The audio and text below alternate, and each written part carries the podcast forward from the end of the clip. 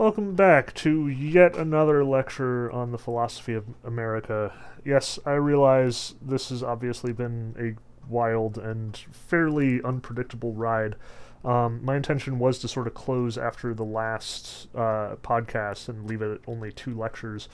Um, but the fact of the matter is, like, I keep thinking about it and keep sort of being dissatisfied with what I said there. Um, not because there's anything that I particularly disagree with, but rather that I think that it doesn't really get at the whole picture, um, or at least the picture as I understand it. Um, and what's more, it's been a rough couple of weeks. Like, obviously, the first of these three podcasts aired on the day of the election, the second one two weeks afterward, and now we're sitting about four weeks after the election. It is the first day of December and I'm grading. And that is kind of the central problem here, honestly. Like, if I'm going to be perfectly honest with you, I am extremely frustrated with the fact that I am grading. Um, my students keep turning in answers that I am frustrated by. Not because they're wrong or because they don't fulfill the assignment, but because many of my students share this attitude that I find extremely frustrating. Um, and this, I think, gets at something really important to the identity of America as a nation right now. Um, and that's something that I didn't really talk about so much in in my lectures. Like, I was very keen to discuss, you know, what is the central underlying of, uh, or the central underlying philosophy of America as a nation, assuming that it's always been the same, assuming that, you know, the founders set down some fundamental philosophy and that philosophy has informed us every step of the way. And I think I got quite a few of the, the major aspects of that philosophy, um, the sort of underlying assumptions that were there from the beginning. But I very, like, intentionally neglected to talk about the way that our philosophy changed and became something different in our contemporary world. Um, to talk about why America is falling apart requires us not only to talk about like what did the founders do wrong, what philosophy informing us, making America distinct and unified, um, what is flawed about that, but also how we've changed and, and what what is new.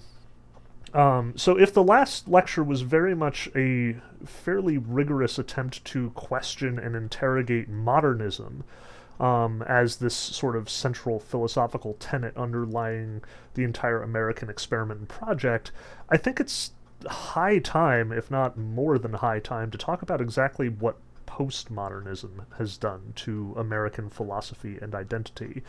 Um, so, yeah, we're going to talk about postmodernism. We're going to talk about postmodernism specifically because it is, in my opinion, and I know I'm going to take flack for this, it is, in my opinion, that postmodernism is more directly responsible for the Trump administration than modernism was.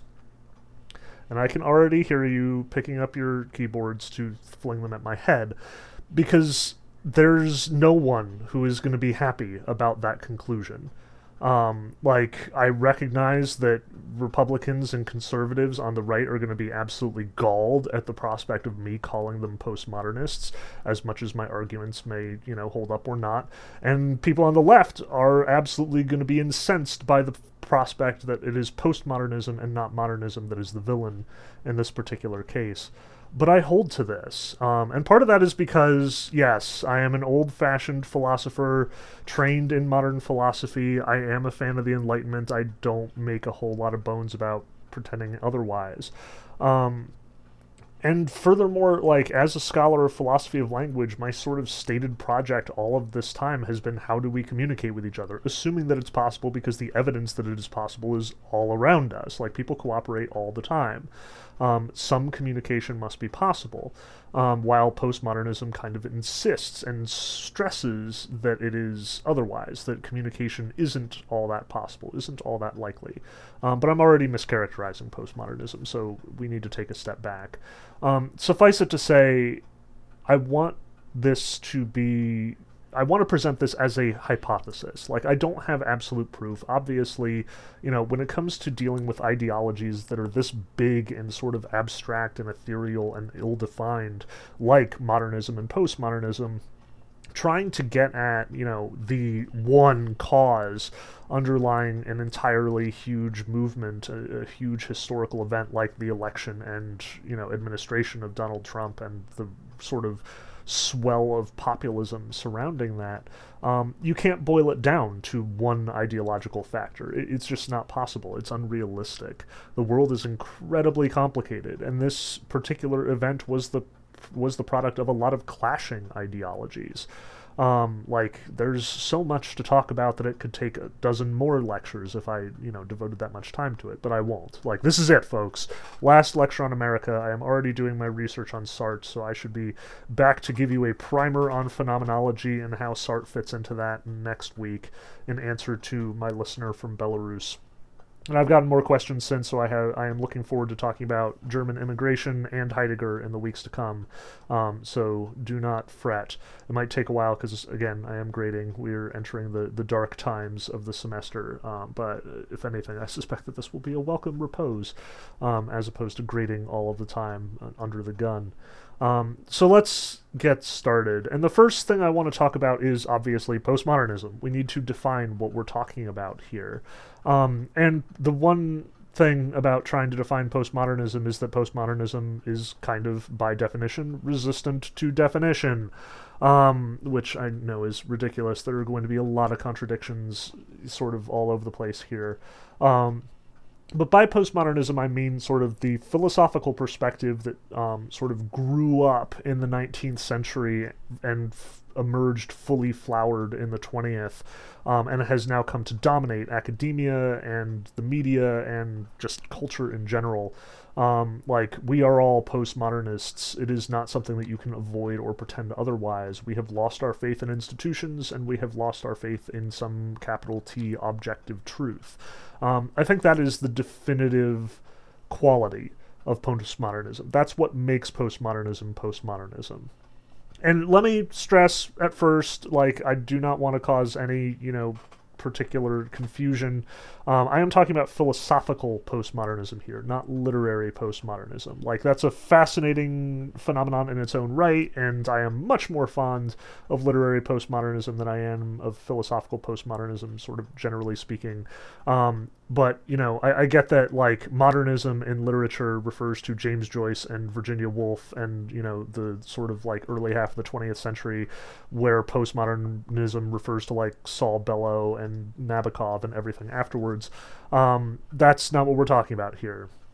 Certainly the two are connected but like i am trying to focus squarely on philosophical postmodernism a decreased belief in and increased suspicion of the truth as some capital T objective reality, um, as well as of institutions that formerly were highly regarded. So postmodernism is defined by people turning away from religion, turning away from nationalism, turning away from even science in many cases.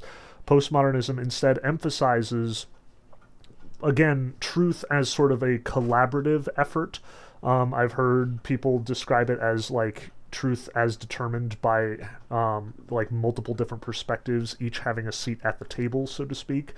Um, it also very much emphasizes um, the opinionated nature of truth as opposed to some objective nature of truth.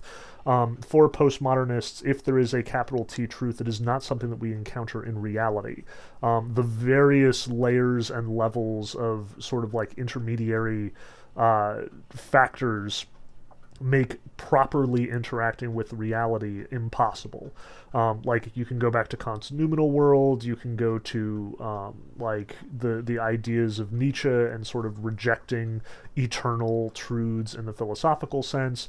Um, you can look at like Heidegger and Sartre emphasizing experience and sort of the human condition um, and how each of us has to sort of define our own reality. You can look at the philosophical in, uh, interest in ontology, in sort of the study of being and the understanding of what being actually involves. Um, the fact of the matter is, for postmodernism, truth is not something that is determined like by God. God is just out of this picture altogether. Um, truth is something that is agreed upon, if anything, if we can even say that there is a truth in any sense. Um, so, in that sense, no truth.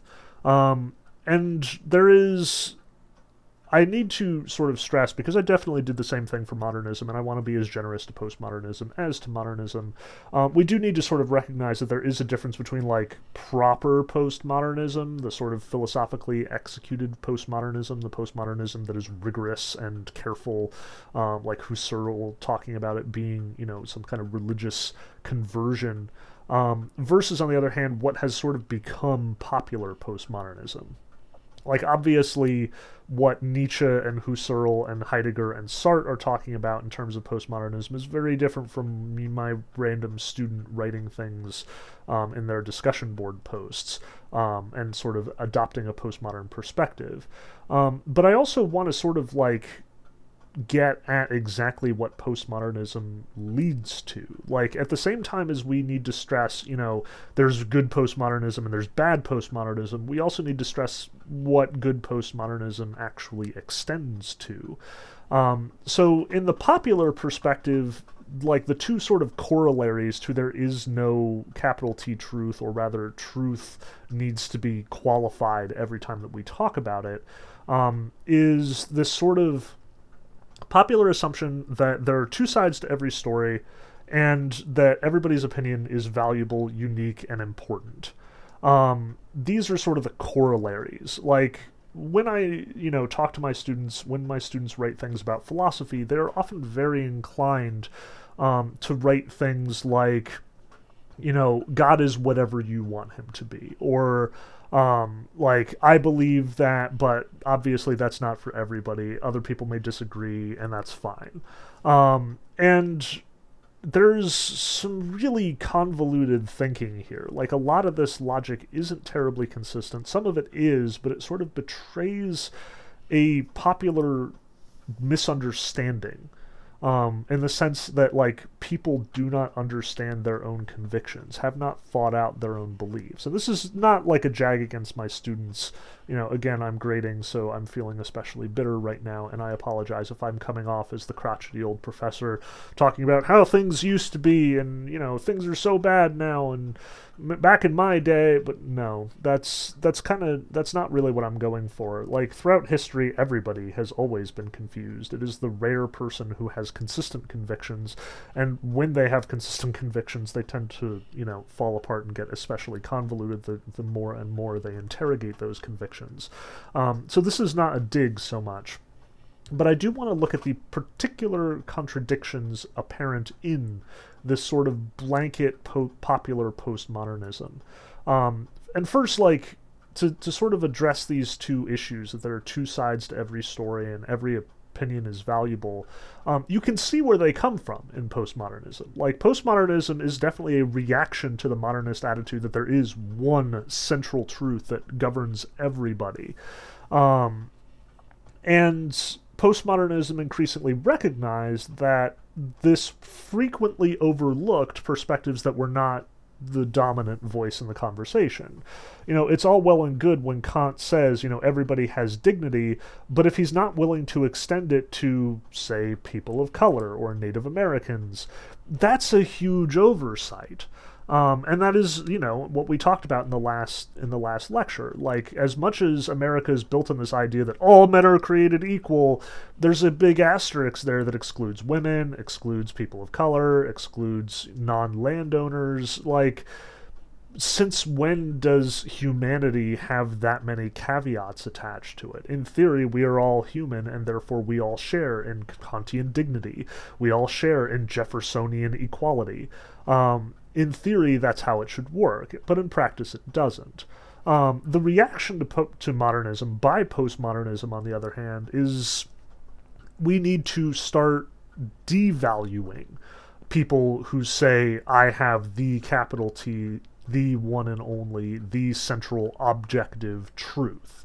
Um, instead, we need to turn our attention and listen to the people who, for all of this time, have not had a voice in the conversation.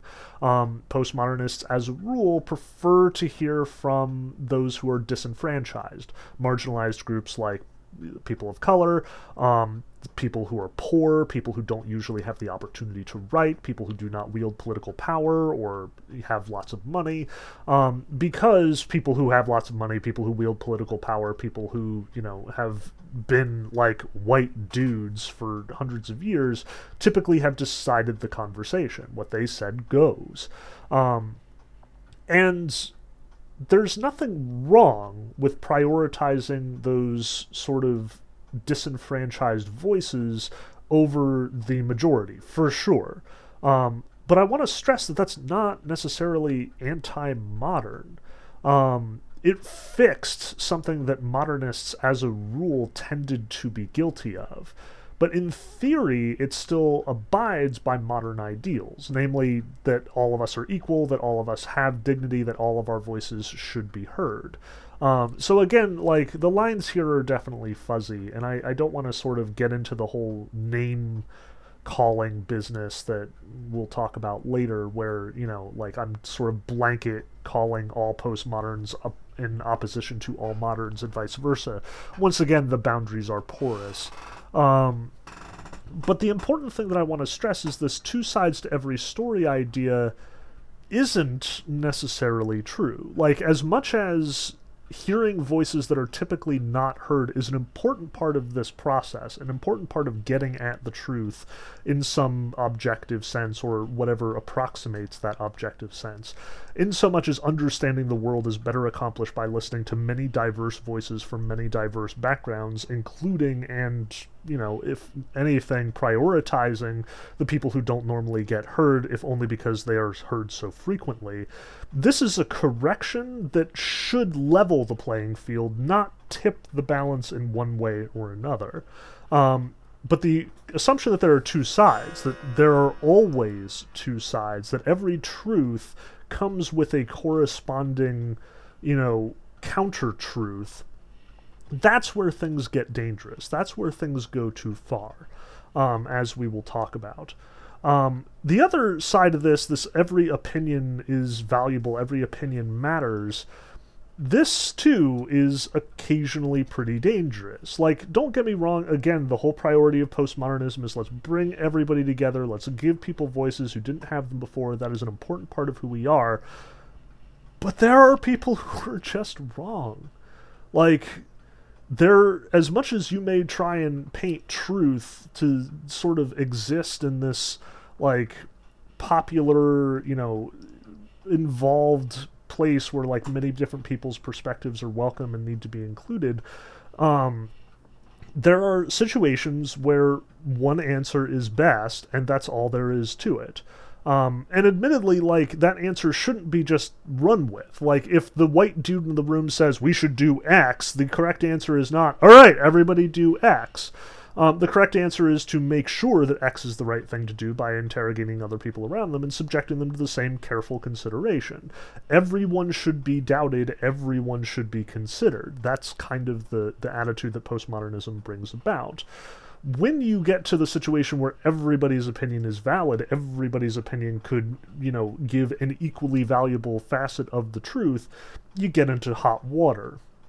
To give you an example, there are two essays that I that I think of especially when I'm talking about these sorts of ideas. Um, one is from George Saunders. He had this great essay collection that I've somehow misplaced called The Brain Dead Megaphone, where he's talking about Dubai um, and sort of the construction of Dubai. And while, you know, again, like the whole political circumstances surrounding that are definitely way out of my purview and I'm not equipped to talk about it, one thing that I found especially interesting is that Saunders was walking around talking to everybody, like everybody, everybody, not just the rich oil barons, but also the people working on the ground level, and noticed that everyone was profiting off of this venture.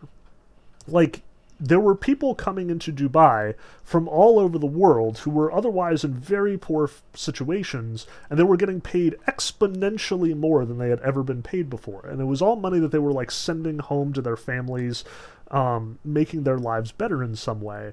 And Saunders kept looking for the downside. Like, this is just a giant playground for rich people. There's gotta be some sort of corruption or, you know, villainy or exploitation going on. And if there was, he simply couldn't find it. Like, at the end of the day, everyone involved was happy to be there. And he said quite explicitly you know, every time that he undertakes journalism, he has been taught to look for both sides of the story. Here is the one side: Dubai is this jewel in the desert, this accom- this great accomplishment, um, you know, this lavish environment. Where's the downside? Whose backs are being broken to build this? And the answer was nobody's. Everyone is profiting from the lowest guy on the totem pole to the highest. Um, he was trained to look for two sides of the story and simply could not find the other side in this case. Um, and that's not to say there wasn't one. Again, like these things happen. It could just be that it was deeper than we expected, and the sordid life or the sordid past of Dubai is more complicated. What I want to emphasize, though, is that it is possible that everything has just been done right. Um, that it is possible that in a given situation there is one truth there is one answer. Sometimes corporations check all the boxes. Sometimes people are just doing things for the right reason. Um, I think of like the Mr. Rogers documentaries that were a big deal a few years ago, where like everybody were, was sort of interrogating the life and career of Mr. Rogers and suddenly came up with the conclusion that no, he was really just that decent a guy. Sometimes that happens. Um, sometimes there aren't two sides of the story. Sometimes you get everybody's opinion together and they all weirdly agree. And we just have to contend and conclude that Mr. Rogers was a decent guy, that Dubai was a profitable enterprise, whatever the case may be, whatever the naysayers may believe. Sometimes that's how it comes down. And I know that's an unpopular thing to say. Like, already I know that, like, I myself feel, like, suspicious. Like, wait, no, that's not right but I think that's what's what I'm trying to get at here. It is so rigorously entrenched in our collective psyche. It is so core to our American philosophy in this day and age that when someone raises the prospect of the alternative, all of us immediately narrow our eyes and are immediately suspicious and want to see the other side. Um, this is who we are. We have all become postmodern skeptics in a way. When presented with a truth, our response is no, what does the other guy say? Um, there's got to be a downside. There's got to be another side to the coin. Sometimes there just isn't. It's rare, sure, but sometimes it happens. But on the other side, this issue of every opinion is valuable and so on, the the essay that I think of in this case is a, an ethics essay that I'm keen to teach in my ethics class. Um, I try and teach it fairly early on in the semester so as to sort of like cure my students as much as possible of their relativistic tendencies, um, which take a lot more effort than that to sort of root out, I think. The essay by Loretta M. Kopelman, Female Genital Circumcision and Conventionalist Ethical Relativism, is a takedown of this idea that every culture's attitudes are valuable and equally valuable in it, she talks about this one group of practicing Muslims who came out of Africa who practice female genital circumcision, um, and in doing so, mutilation. Um, it is a horrific practice. It deliberately cuts off a woman's ability to achieve orgasm and to experience pleasure during sex. It is extremely dangerous and can literally kill people. Um, it is widely practiced by certain groups, and what Kopelman is arguing is there is literally no defense, no justification for it. Um, it is not a Muslim thing or other Muslim nations, especially those that are sort of most typical of Islam, would practice it. Like you do not see these practices in Iran or Saudi Arabia or, you know, Indonesia, any of these major Muslim countries. Um, it is not it is not supposed to be healthy. Like most most uh, of the people who defend this practice contend that it has something to do with purity, cleanliness, health, but it is in fact dangerous, and there is no indication that it protects women. In fact, if anything, it just hurts them more. Um, it is not based in some ethics. It is not shown to like many many argue that like it is to prevent women from becoming sexually tenacious yet it is shown by Kopelman that that doesn't seem to be the case anyway. And even if it was why would we want that? Um, the fact of the matter is, Kopelman rigorously attacks every defense presented for this practice and basically comes up with the conclusion that in this case, you have a majority white powerful people acting like a minority, defending their culture as a sort of oppressed minority culture, and in the process, rigorously oppressing the women who are subject to this particular practice. In short, Kopelman is saying that the whole point of relativism and postmodernism in the first place was to raise up the voices of the voiceless, to defend those who were not easy to defend, to allow the marginalized to become not marginalized. And instead, relativism in this case, this sort of argument that, oh, well, it's their culture, we can't say one way or the other, we should not be guilty of cultural imperialism, sort of oppressing this group of people for their religious practices. Her argument is, no, this is an oppressive culture in its own right, and we should absolutely stand up for the idea that women should decide what happens to their own bodies. They should not be subject to this repressive culture culture. And we should absolutely regard this culture, this cultural practice, as being morally bankrupt and, in fact, inferior to our own. And again, this is one of those things that sort of rankles us. Wait, no, we don't have the right to say that about anybody else's practices, anybody else's ideas. But what Kopelman is stressing here is yeah, sometimes we do. Sometimes we have to step up for the practice practices of the really little guy by opposing the practices of the quasi little guy. We have to recognize that in some cases, postmodernism is enabling oppressive practices because we are no longer able to condemn them. Um, we can't let that happen, is what she stresses. Just as Saunders is arguing that sometimes it's just good and that's all there is to it, Kopelman is arguing sometimes it's just bad and that's all there is to it some people are doing the right thing. The capital R right, no need to qualify it. Some people also are doing the capital W wrong thing. They are absolutely hurting people unquestionably and indefensibly. And we should not be employing our philosophical outlook, this postmodernism, to protect those people. If anything, that is a violation of what postmodernism is supposed to be all about. So, with that in mind, I want to talk about how these problems and how these issues manifest in contemporary American culture. I want to talk about how these sorts of assumptions, these sorts of issues that are identified by George Saunders and by uh, Kopelman, are found in our own culture, propagated by our own people, and enable the sort of horrible situation that we find ourselves in today. Um, and I imagine at this point it's fairly obvious where I'm going. Um, but I definitely want to make it explicit here. Um, so, in the last lecture, I spent a fair amount of time talking about the conservative talk radio world um, and how, like, there was this whole swing in the 90s, like, under the defense of being, quote, entertainment. Um, Rush Limbaugh and Don Imus and, you know, whole bunches of conservative uh, like talking heads sort of built their careers first on AM radio and then budding out into television and Fox News and like getting even more groundswell in the 2000s and 2010s. Um, they did so with the sort of protection of free speech, that their voice was valuable and was important. Um, and postmodernism very much approved of this. Um, this very much fell into the category of I hate what you have to say, but I will defend to the death your right to say it.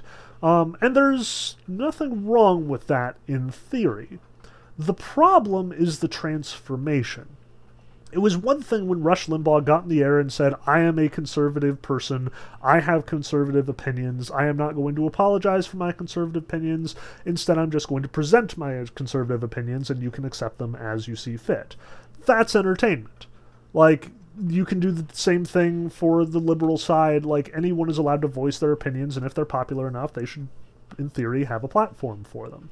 That's not something that we can really dispute very, very cogently, um, especially as postmoderns. Like, I am not going to sit here and say that Rush Limbaugh is wrong or bad. Um, again, I don't know him well enough, and I definitely don't know his work well enough to be able to weigh in one way or the other. What I do want to stress and weigh in about is the way that the format changed in the 2000s and the 2010s. It was one thing for an opinion show to be aired as an opinion show, it was another thing for an opinion show to be aired right next to news as though it were also news. Like, there's probably no example more sort of glaringly obvious than the fact that in recent memory, like in the last year, um, Tucker Carlson, the famous sort of conservative uh, commentator for Fox News, um, a suit was brought against him accusing him of like false information, spreading misinformation. And the judge threw it out because in his words, Tucker Carlson is entertainment, and no rational person would take what he has to say as truth. If that's the case, there are a lot of irrational people in the world today, like tons of them. Um, because a lot of people take what Tucker Carlson has to say as seriously as they would take what, you know, anyone on a respected news uh, show would have to say.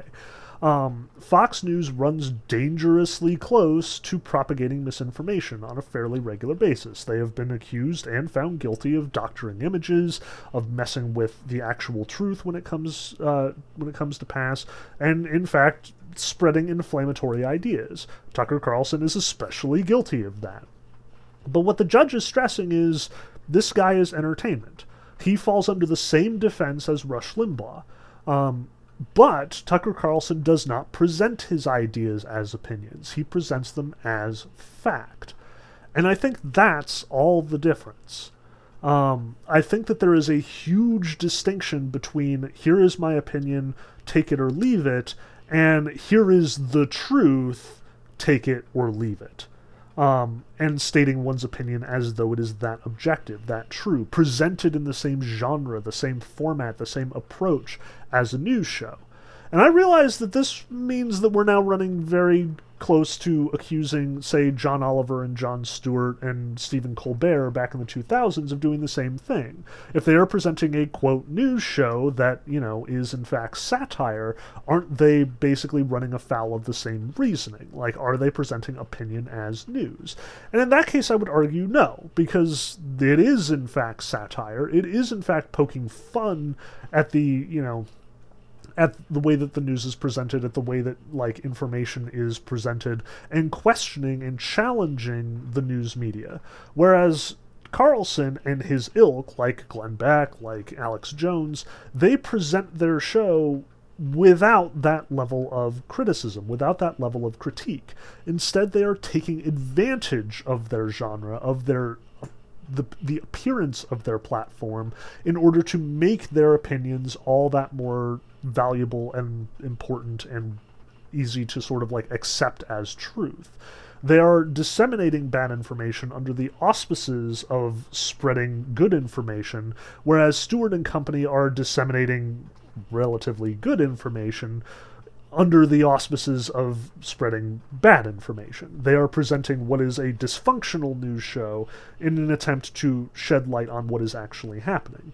Now, admittedly, John Oliver's Last Week Tonight is a different animal, but even then, there's sort of like questions to be had about what exactly is the factuality at stake here.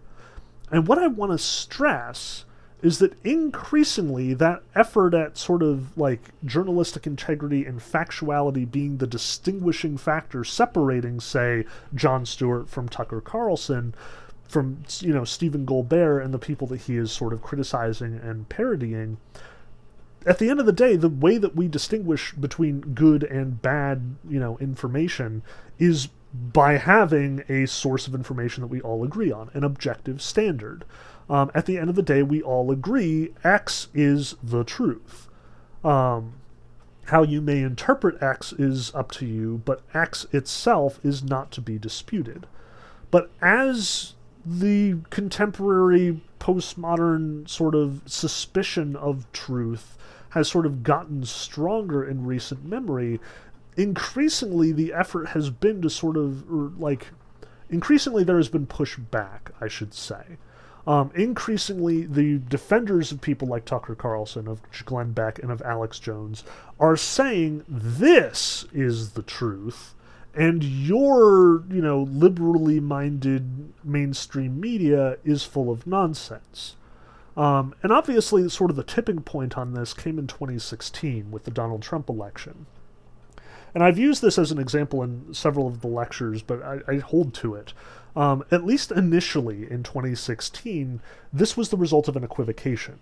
Um, when Donald Trump was elected and everybody was sort of going over the results and going over what had happened, like how we got this man into the presidency in the first place, it was pretty rapidly uncovered that there were tons and tons of Russian bots that had been like disseminated all over the internet, um, dispensing and sort of like reproducing misinformation. Like Pizzagate is the obvious example. There was this sort of theory that like Hillary Clinton had a porn dungeon in the basement of a pizzeria, and some dude actually busted into the place, and they didn't even have a basement.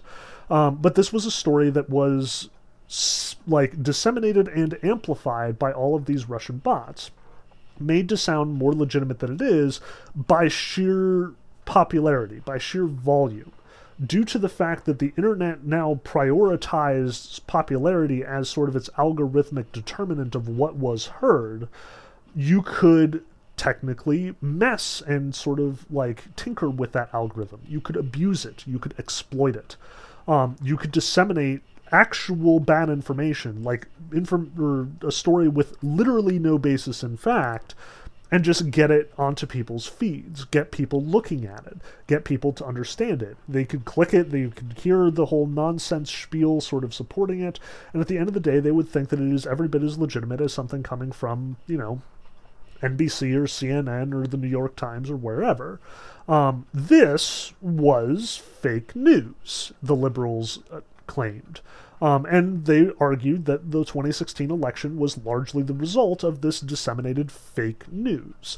Um, all of these Russian bots running around and you know disseminating literally bad information, like literally untrue statements, literally misinformation, in order to sway the results of the election. Donald Trump, on the other hand, started using the term fake news to refer to bias, to especially the liberal bias. Um, he would refer to, you know, the New York Times or CNN especially as being fake news, specifically because they were focusing on his negative um, qualities, like the the whole tape that was released, um, where he was, you know, described as bragging about abusing women. Um, that's different. That's not the same fake news that the liberals were talking about. The liberals were talking about an actual campaign of literal fiction being presented to the populace as though it was fact. Donald Trump was talking about how news agencies use their particular bias to impose a certain view of the world on people that isn't necessarily the only view that is to be had. And to some degree, that's true. I am not going to pretend that the New York Times or CNN or NBC or CBS or ABC or whoever is not biased. Bias is an intrinsic part to the way that we discuss and sort of present ideas. It is something that we like have to deal with. And I think that it is right for postmoderns to call out bias where it appears, to sort of check our bias, to ask us to, you know, like evaluate and re examine our biases on a regular basis. There's nothing wrong with that. And I don't have any qualm with the problem of bias. But I do have an issue with equating bias to misinformation. Um, when the New York Times publishes an article, publishes information, they do so with a rigorous fact fact checking in place.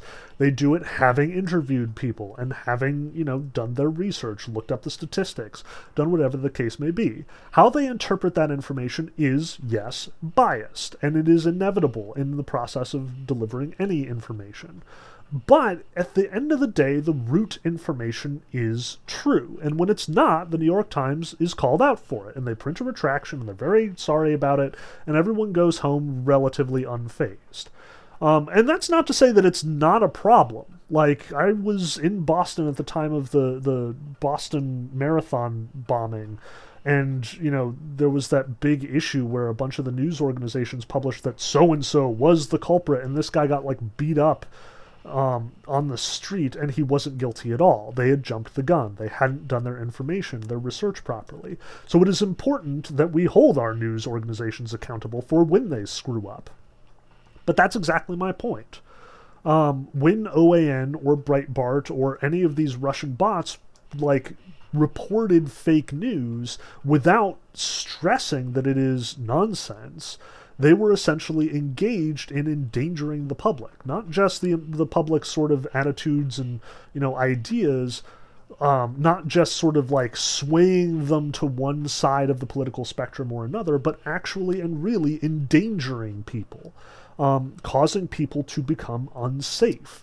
Um, when you say that there is a porn ring operating out of the basement of a pizzeria and a guy comes charging in with a machine gun to take out the, the porn ring in a pizzeria where nothing of the sort has ever happened, you are endangering not just the shooters' lives, but all the people in the pizzeria, and God knows who else.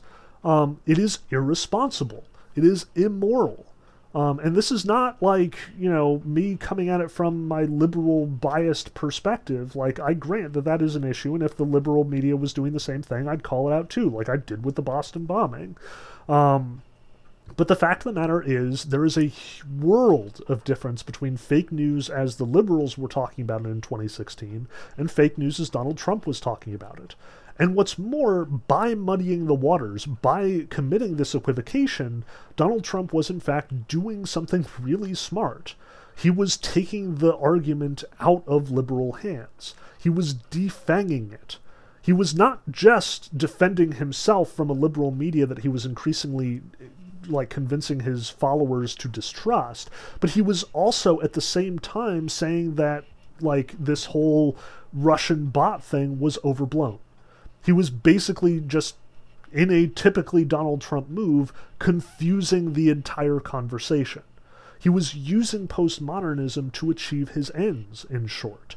Our basic fundamental distrust of a one sided truth, of a story that has only one interpretation, is something that Donald Trump has consistently used to his advantage.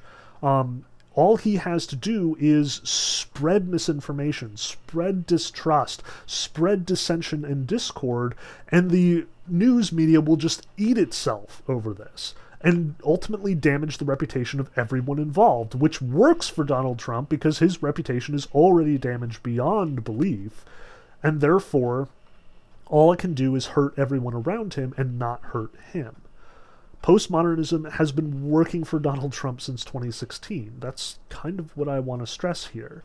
Um, and the sort of flip side to this was inevitable. Like, if Donald Trump is saying news is basically boiling down to opinion, what the New York Times says, what the what CNBC says, what CNN says, they are all just attacks on me. They are not reporting the real news. They are just reporting their bias. By saying that news is just opinion, it also elevated opinion to the level of news both reflexive act or reflective actions are taking place here. And at the end of the day, what we have in 2020 is a complete confusion and a total lack of faith in our news organizations. And this is one of those things that I'm not sure how I can present it as any more damaging than it actually is. Like, this is damning to our democracy and our republic. Um, if I am, you know, having a Facebook argument with somebody and I say, here is the news, and I post an article from New York Times or CNN or NBC or CBS or heck, even Fox News, and the response is, that's not true, here is the truth, and I instead get OAN or Breitbart or something even weirder, like some random conspiracy theory video online, if that is not widely assumed to be false, if it is recognize if the general recognition is ah they both have a point then we're lost. Like we're doomed. There is no way to get at what is true and what is false at this point. And for conservatives to be empowered to dismiss the truth the news as it is presented to us by independent organizations, as much as those independent organizations may have their own biases of their own, as much as everybody is sort of in this knee jerk position to dismiss any fact because of where that fact is coming from, then we're lost. We're completely gone. Like, there's no way to ascertain the truth. There's no way to actually hold our government accountable for anything because half of the people who are listening are not going to see it as, in fact, true or false. A conservative organization, like the entire conservative world, can basically spin their own version of the truth and people will accept it. And you can no longer talk to those people as though you share common understandings of what reality is. Increasingly, arguments online are well, you have a completely different reality than I do, and therefore we cannot have a conversation. We cannot come to a conclusion. We cannot come to an agreement. And on some level, yes, this is absolutely bad actors misusing postmodernism to their end, but it is a weakness in postmodernism that they are using to exploit that is there in basically all versions of postmodernism. That's what I want to stress. And that brings us to the sort of second point here. Um, what many have called identity politics, but I've kind of been suspicious of that term. Um, it's one of those that, like political correctness, seems to be an idea that the left does, but that mostly seems to be associated with conservatives calling out the left for them doing it, rather than the left actually like willingly accepting that they are doing it.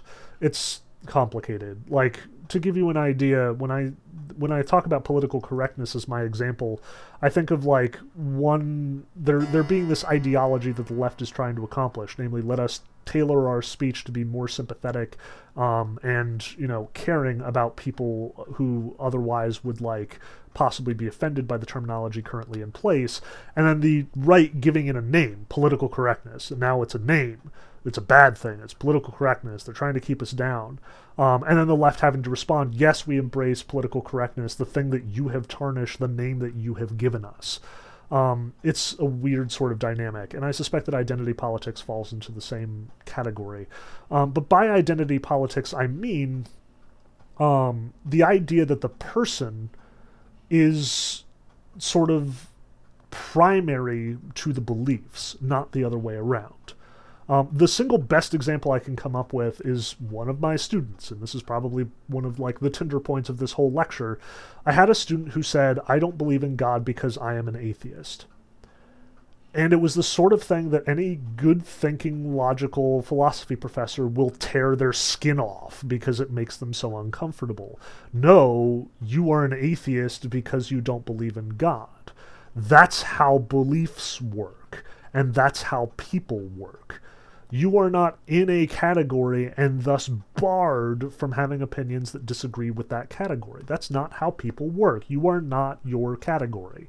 You are not your ideological nomenclature. Um, being an atheist, deciding to become an atheist, doesn't mean that you are now committed to following the beliefs of your organization. That's not how it works. It's just not, guys. Um, and I know that on some level, like there is yet again this sort of American idea that, like, no, that that's right. Like, if you're an atheist, then yeah, you don't believe in God, and you're not going to find arguments for the existence of God compelling. No, no, no, no, no, no, no. Um, convictions, ideas, ideologies, you do not subscribe to them and are thus responsible to them you choose your ideology, you fall into a category or an ideology because of the convictions that you already have. But increasingly, with this sort of identity politics attitude, this idea that like liberals are playing to you know, groups of people based on these categorizing factors. Um, liberals appeal to black people because all black people share these ideas and these convictions and so on and so forth.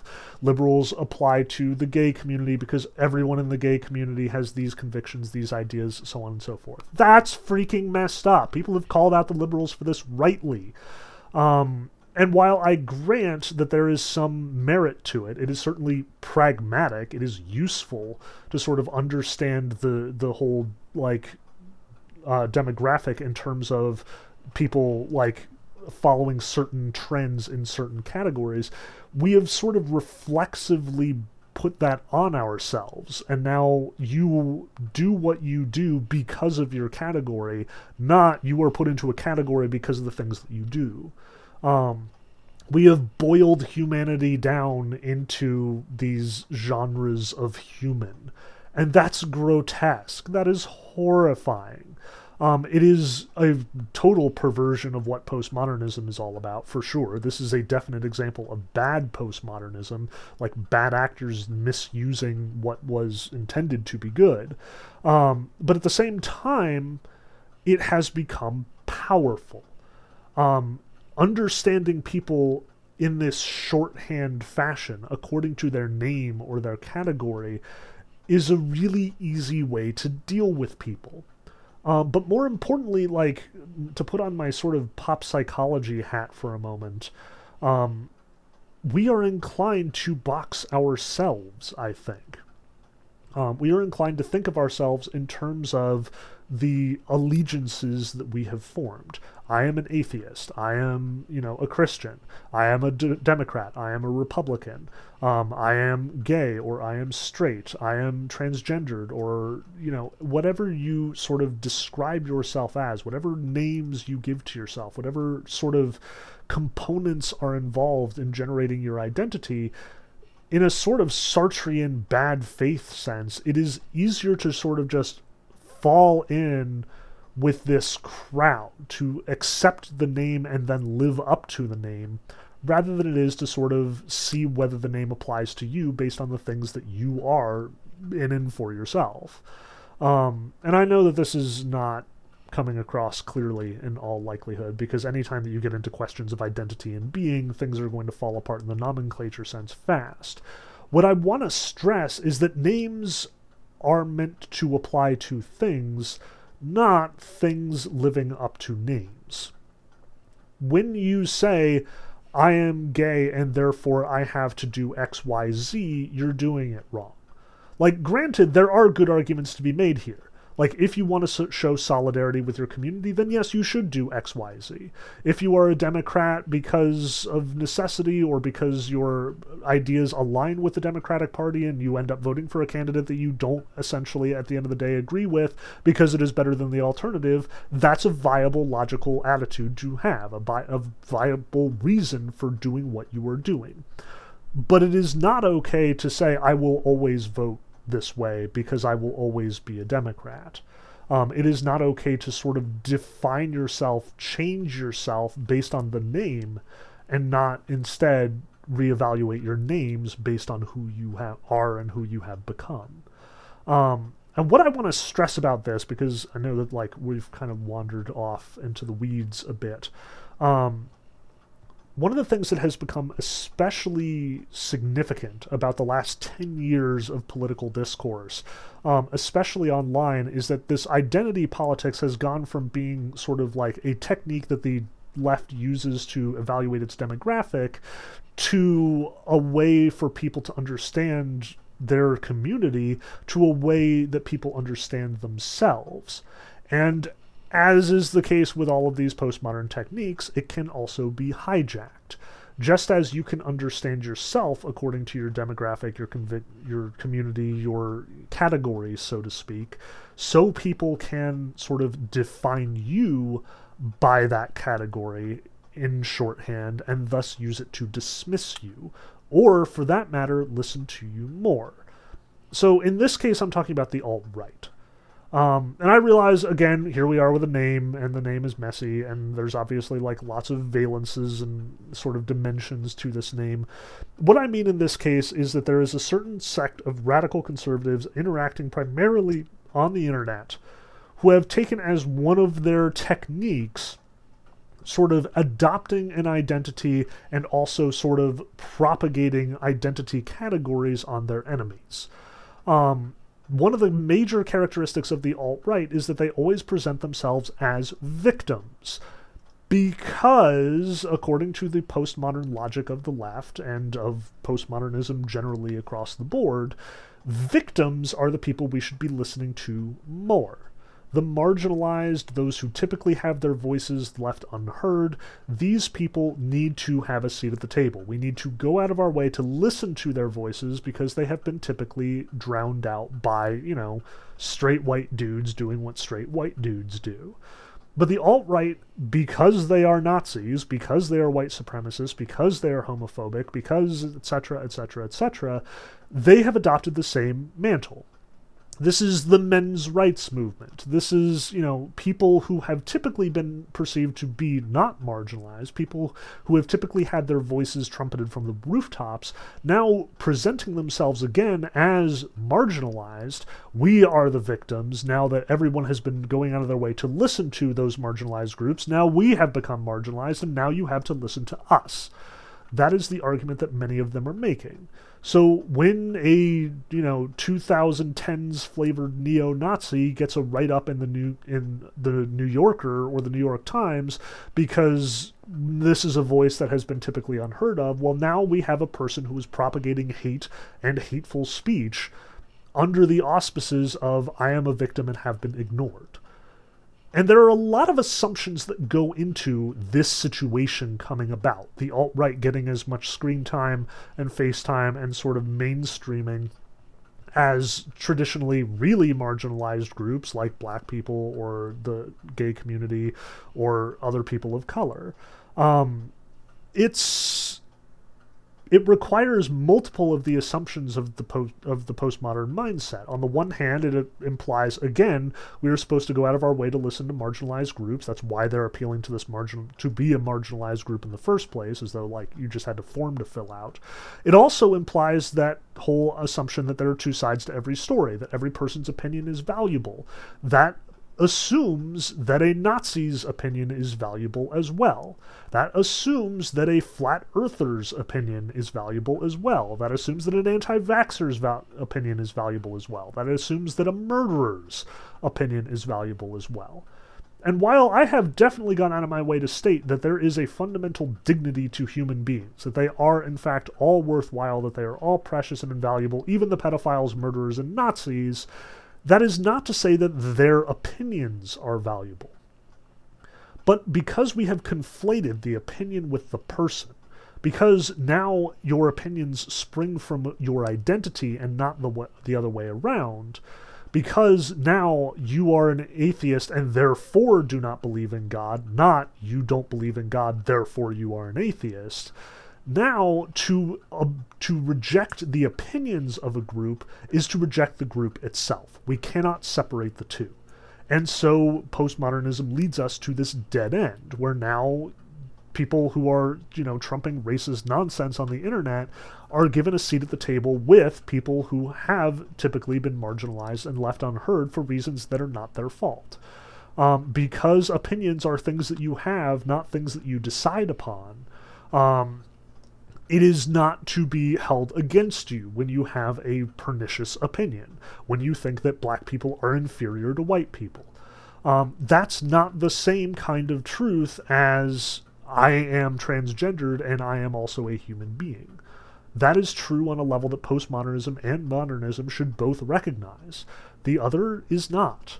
There is no evidence, and never has been any sufficient evidence, to argue that one race or one colored group of people is radically different in their abilities or like their you know opinions as any other. And even if they did they would still have that fundamental dignity to them.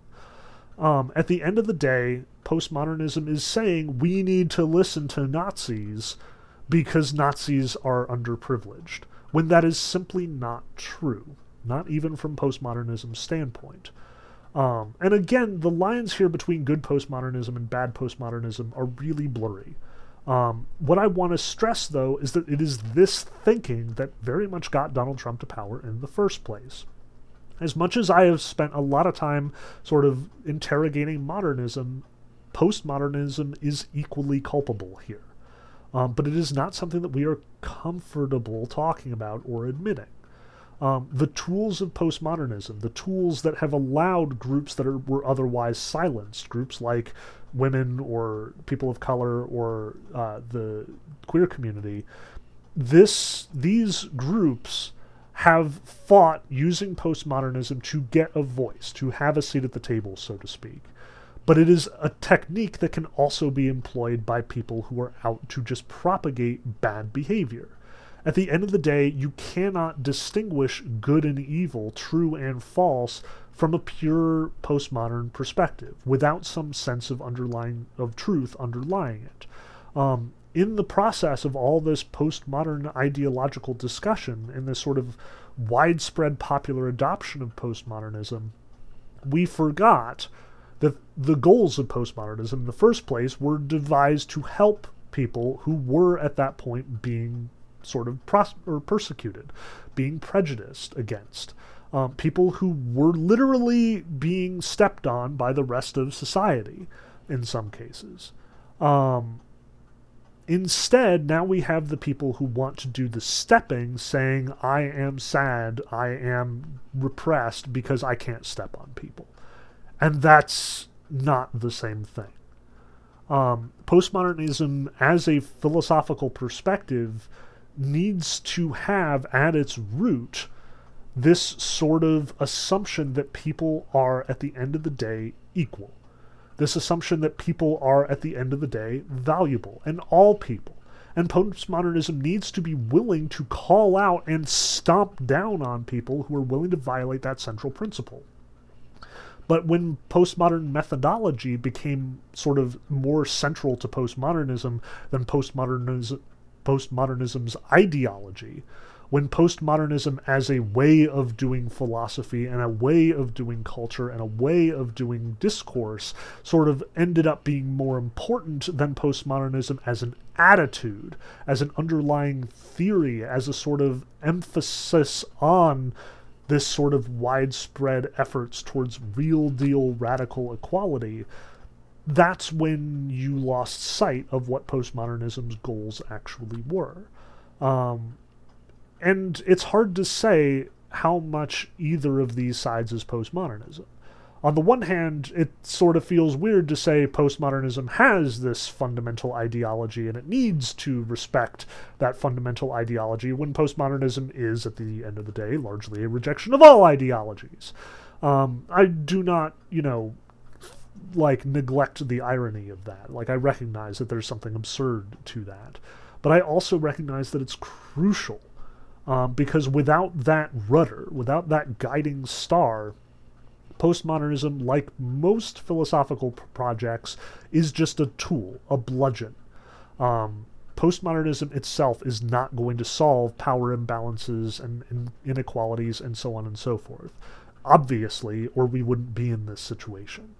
Um, at the end of the day, postmodernism can be abused, exploited, used by powerful people to achieve their own ends, like Donald Trump sowing dissension and making us all very suspicious of the truth, and thus not able to interrogate and question what he has been doing because we don't believe in an actual factuality to what we will find. Um, that's a problem. Now, the third factor, which is where I'm really going to get into hot water, is the fact that this has kind of been propagated for, at this point, I want to say decades without question. Um, the third issue here is education. And I say this as an educator. Like, I say this as a professor. I am not an, an actual, like, pedagogue. I have not studied education. I do not have a master's degree in education. What I can say is that I've spent a lot of time with educators. I am the son and grandson of multiple educators. Um, like teachers have always been in my family and my friends. Like I am talking about this stuff with people all of the time. Um, my mother had a master's in education. My grandmother taught in inner city schools in Columbus and helped pioneer um, more inclusive textbooks. Like, our family is really interested in education. We always have been. Um, and I've been stewing in this from the ground up. I've been a substitute teacher at literally every grade level between kindergarten and high school. I've taught college curricula and created my own curriculum from the ground up.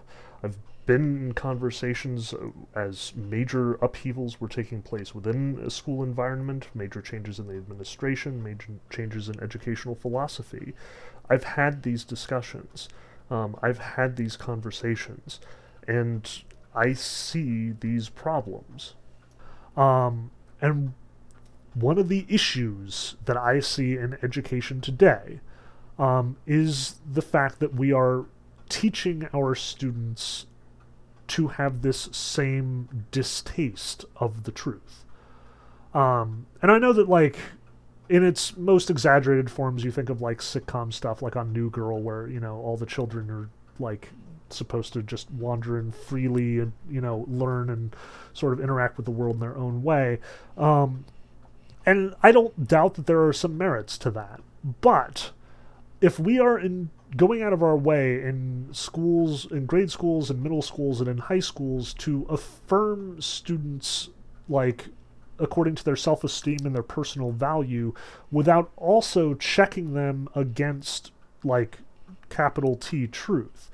Um, if we are willing to pass them without you know them having completed the adequate amount of work to you know pass the next grade if we are not willing to teach them critical thinking not in the sense of like we must always criticize what we are told, but in the sense of also being able to see when a good argument is being presented and to recognize the difference between a good and bad argument.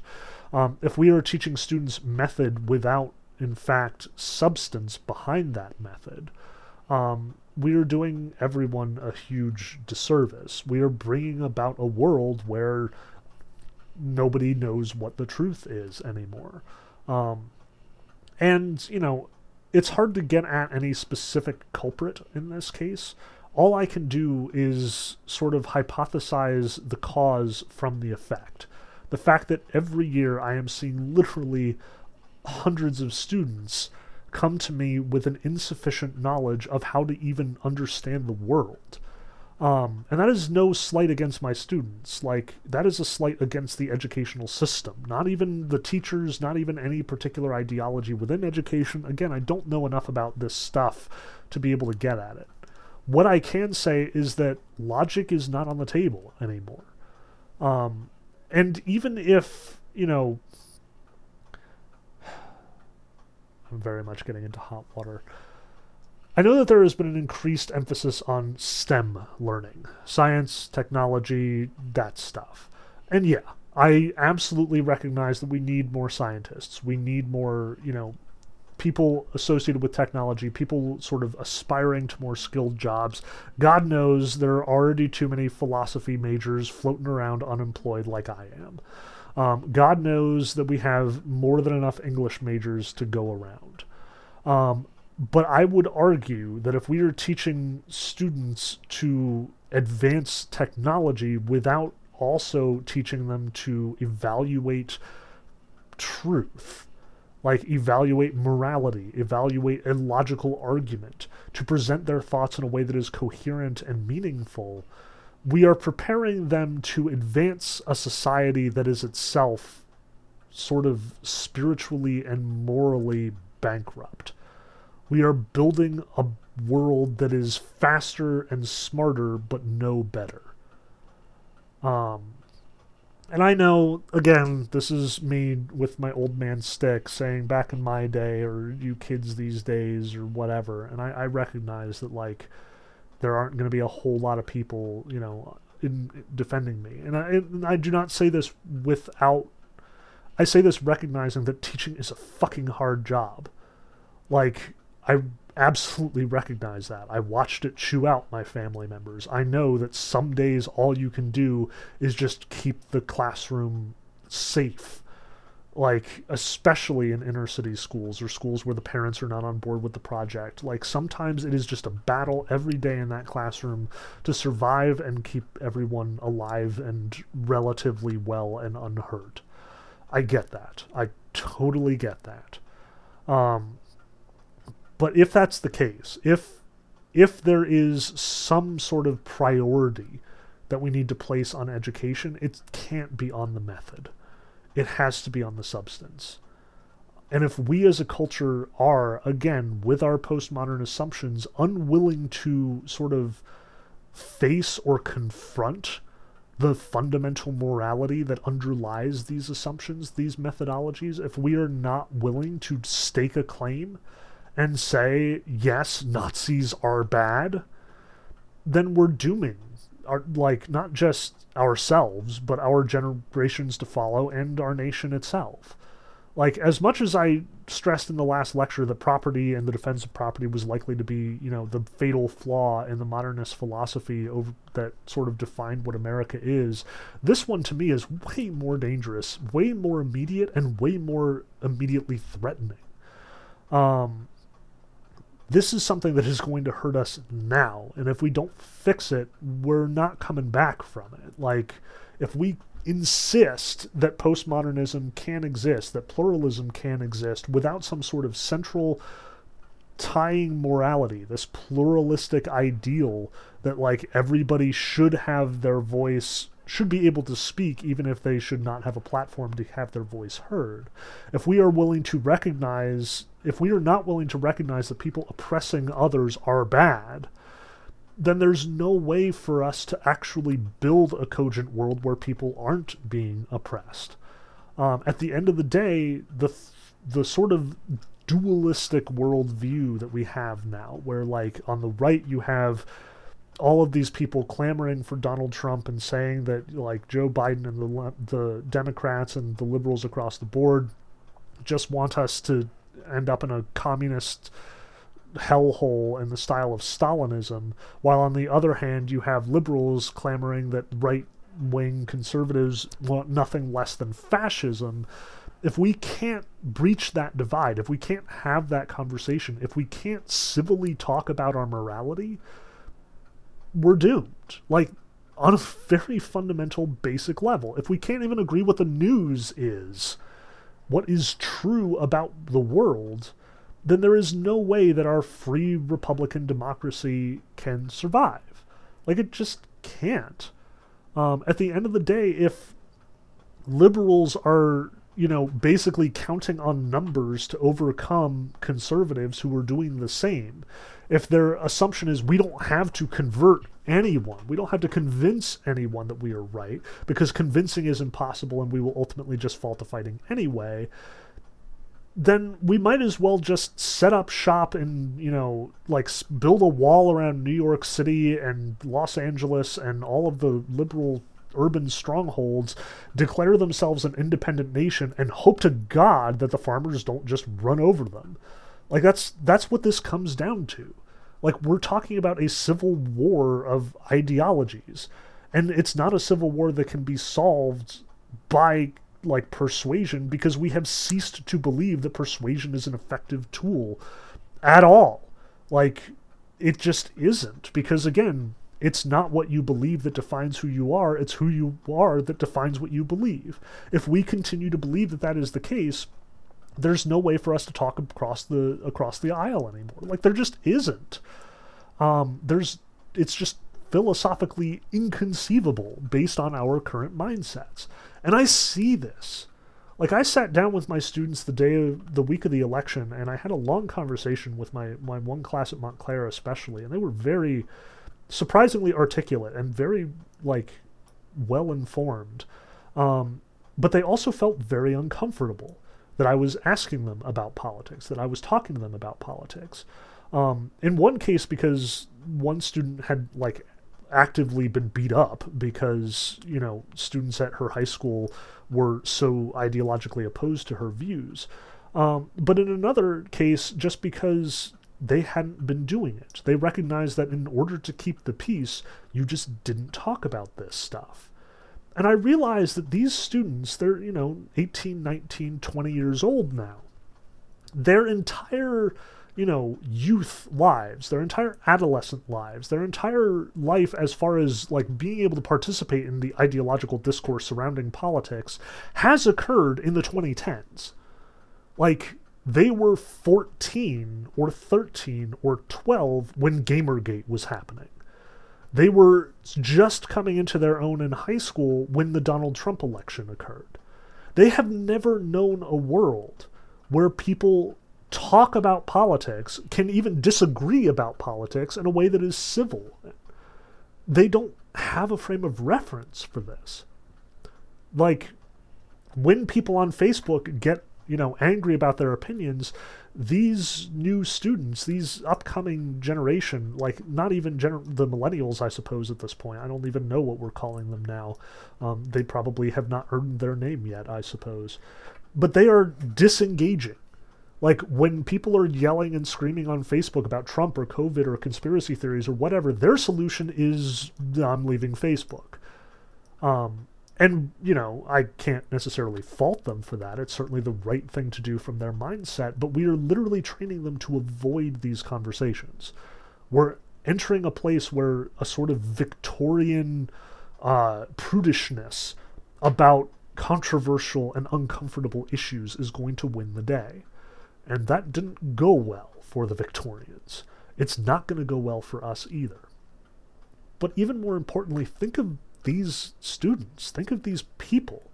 Like they're becoming adults and they have been trained to just not engage, that their opinions are to be kept to themselves. At the same time as we've been insisting that they need to be themselves and that they need to be willing to express themselves and that you know we're emphasizing like their individual identity and their value as a human being, but at the same time we're telling them but shut up because otherwise people will be mad at you what kind of message are we sending them? Like, it's going to be one thing when my generation is finally ready to take over the presidency or political discourse. Like, obviously, we've seen, you know, voices on both the, the fairly conservative and fairly liberal side of, you know, millennials or Gen Xers, I suppose, um, who are fairly vocal and who are shaking things up, like for better or worse, whatever your thoughts may be. But it's going to be a whole other thing entirely when we have this generation of people who are inequipped to articulate their ideas and therefore to test them, to sort of bring them up and talk about them. Like, more than anything, I feel like my role as a philosophy professor to my students is helping them to just reason about their lives more cogently to be able to look at themselves and put together a consistent and coherent idea of who they are and what they believe. Like, forget Plato and Aristotle and Descartes, like, they are just the tools by which I achieve this. At the end of the day, I'm trying desperately um, to help an entire generation of students figure themselves out because everyone to this point has told them they are awesome and also don't talk about it because it'll make other people uncomfortable.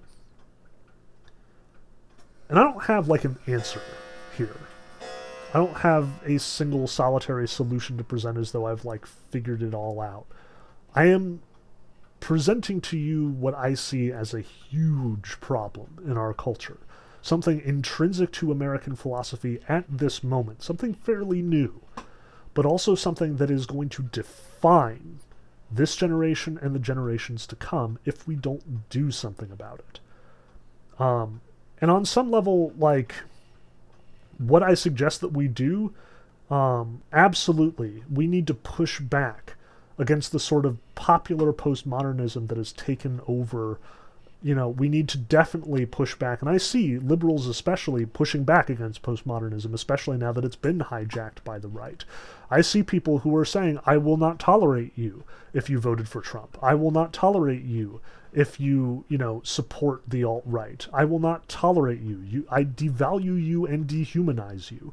And on some level, I think that's a step too far. Like, at the end of the day, there's still people, they still vote, and if we shut ourselves off from them, we're just dooming ourselves to continually warring against them for generations to come.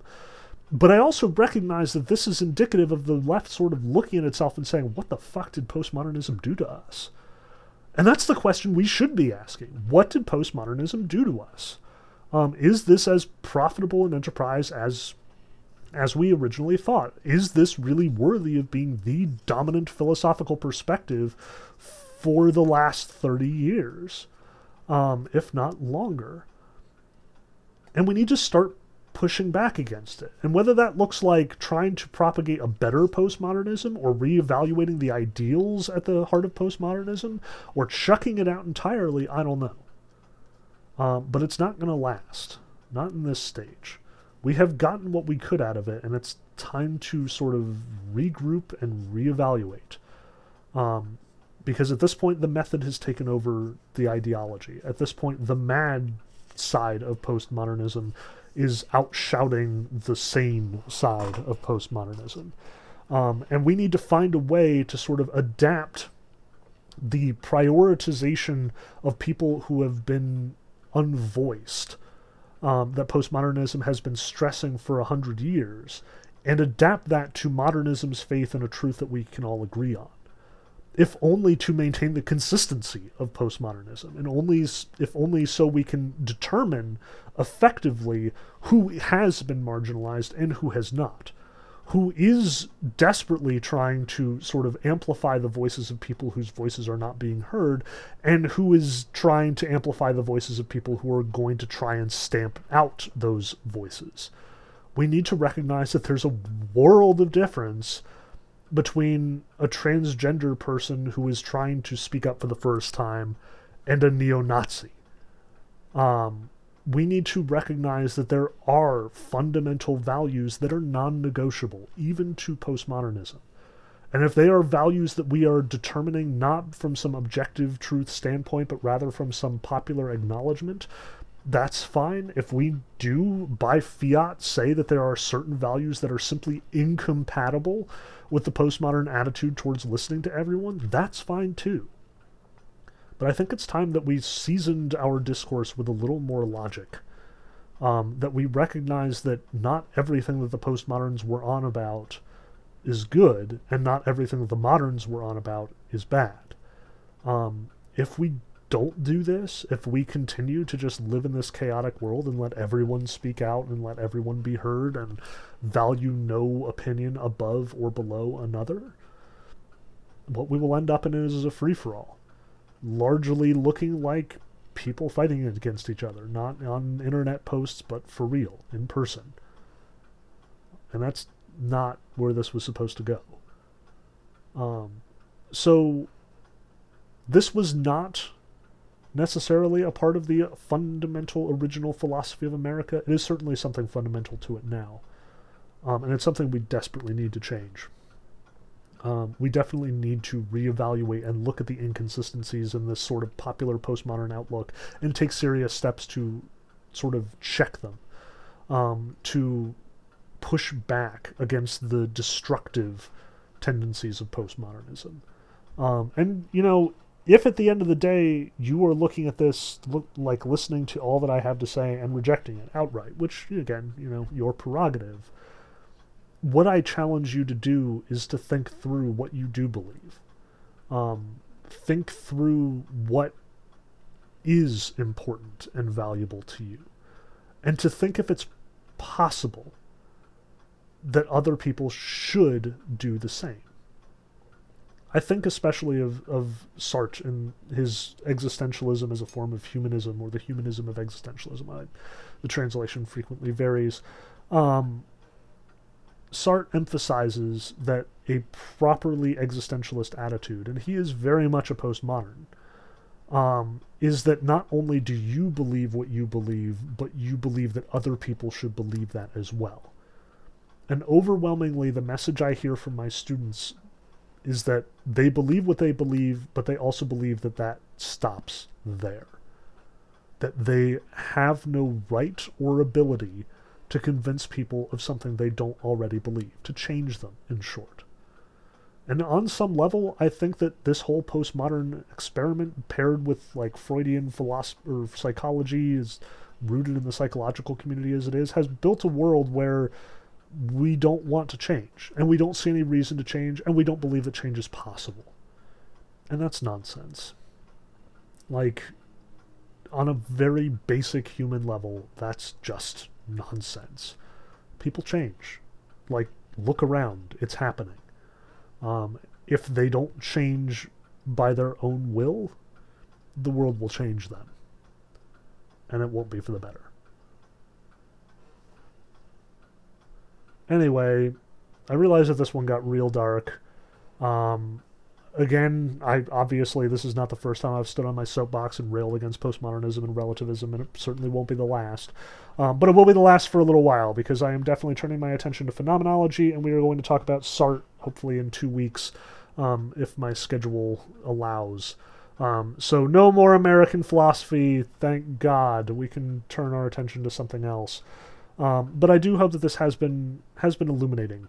Um, like I hope that my perspective is one that you understand and identify with to some degree. I hope you see the logic in what I'm trying to argue here, um, as poorly presented and ill defended as it may have been, because um, it is really important to me. Like I feel that academia and our culture has very much lost its way, has fallen down this postmodernism hole and can't find its way back out.